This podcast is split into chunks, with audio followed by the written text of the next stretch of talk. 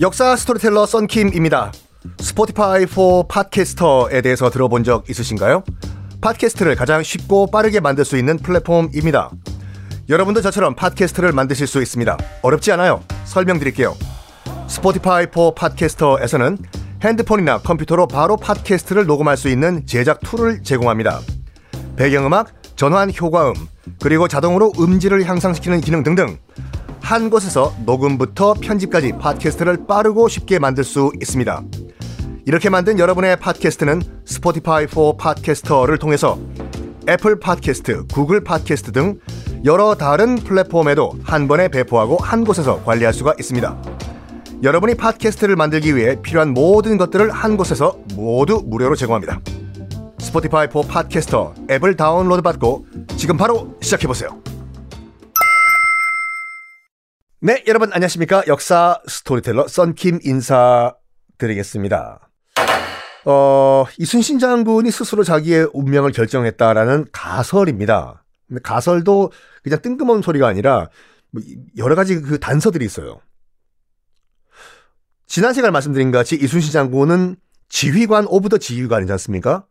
그러다 보니까 판옥선에서 가장 높은 거의 막루 수준의 위에서 사방이 다 방패로 카바가 돼 있는 상황에서 가운데 서 계셨을 건데 징비록이 맞다고 하면은 그게 맞다고 하면 가슴을 통과해서 등으로 나왔다.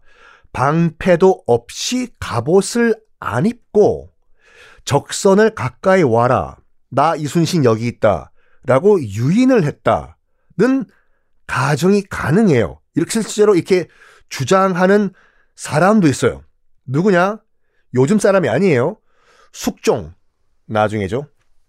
숙종 때 판서, 그러니까 지금으로 장관을 지낸 이민서라는 사람이 쓴 기록에 따르면은 이순신 장군이 노량해전 당시에 갑옷을 스스로 벗고 죽었다. 라는 기록을 당시에 남겨놨어요. 그리고 또 그 똑같은 동시대의 영의정, 영의정을 지낸, 지낸 이여라는 인물도 이런 기록, 기록을 남겨놨거든요. 이순신 장군은 노량해전에서 스스로 죽음을 선택했다라는 기록을 지금 역사 소설가들이 만든 게 아니라 숙종 당시의 판서와 영의정이 기록을 남겨놨어요. 그리고 이순신 장군도 스스로 이런 언급들을 많이 했습니다. 어떤 언급이냐면 나는 적이 물러가는 날 죽어도 여한이 없다. 그리고 명나라 진린 장군과 대화를 많이 했다고 말씀드렸지 않습니까? 이순신 장군이 이건 명나라 측 기록에 이렇게 남아 있어요. 명나라 진린이 이제 그 본국에 돌아가서 이제 보고서 기록을 남겼겠지요. 그 기록에 뭐라고 나와 있냐면 이순신이 이런 말을 했다 해. 어떤 말이냐면 나는 신하로서 나라를 욕되게 했다. 이제 남아있는 것은 한 번 죽는 일만 남았다. 라고 이순신이 말한 거를 진린이 듣고 기록으로 남겨놓은 거예요. 근데 당시 상황을 보면요, 어, 이순신 장군께서 일단 원균, 카이 원균 진짜 이 원균의 모함으로 죽, 죽음 직전까지 갔지 않습니까? 그렇죠. 그리고 김덕령, 광산 김씨 김덕령 의병장 억울하게 고문받고 고문받고 그냥 억울하게 돌아가시는 거 봤잖아요. 김덕령 의, 의병장뿐만 아니에요. 나라를 위해 정말 목숨 바쳐서 싸웠던 의병장들 억울하게 이 선조의 말도 안 되는 콤플렉스 때문에 죽는 거 봤지 않습니까? 선조의 그, 그 말도 안 되는 질투, 그거를 누구보다도 옆에서 가장 직접적으로 체험하신 분이 이순신 장군인 거 알죠. 그래서 전쟁이 끝나면은 김덕령 의병장도 그냥 맞아 죽는 이 판에 전쟁이 끝나면은 내가 나 이순신이 불명예스러운 죽음을 당할 가능성이 있다라는 걸 충분히 본인도 느끼셨을 거예요. 그래가지고 어차피 내 임무는 외적을 물리치는 거기 때문에 이 노량해전이 나의 마지막 전투다.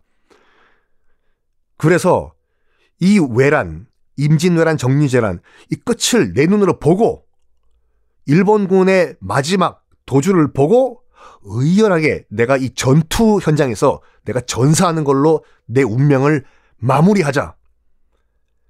라고 했다는 것이 추정이 가능해요. 충분히 가능한 게 당시 조선은요. 어, 이순신 장군이 최고의 인기 스타였어요.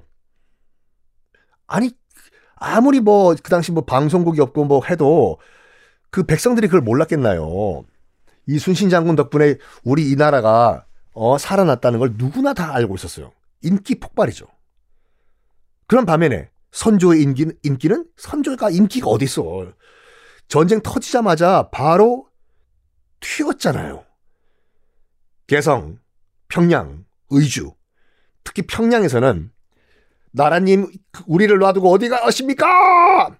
하는 같은 나라 자기 백성, 자기 자식이라고 하는 백성을 칼로 찔러 죽이고 튀었잖아요. 이걸 백성들이 모를까? 아니죠. 구국의 영웅 이순신 대 반대로 그 질투의 화신 선조.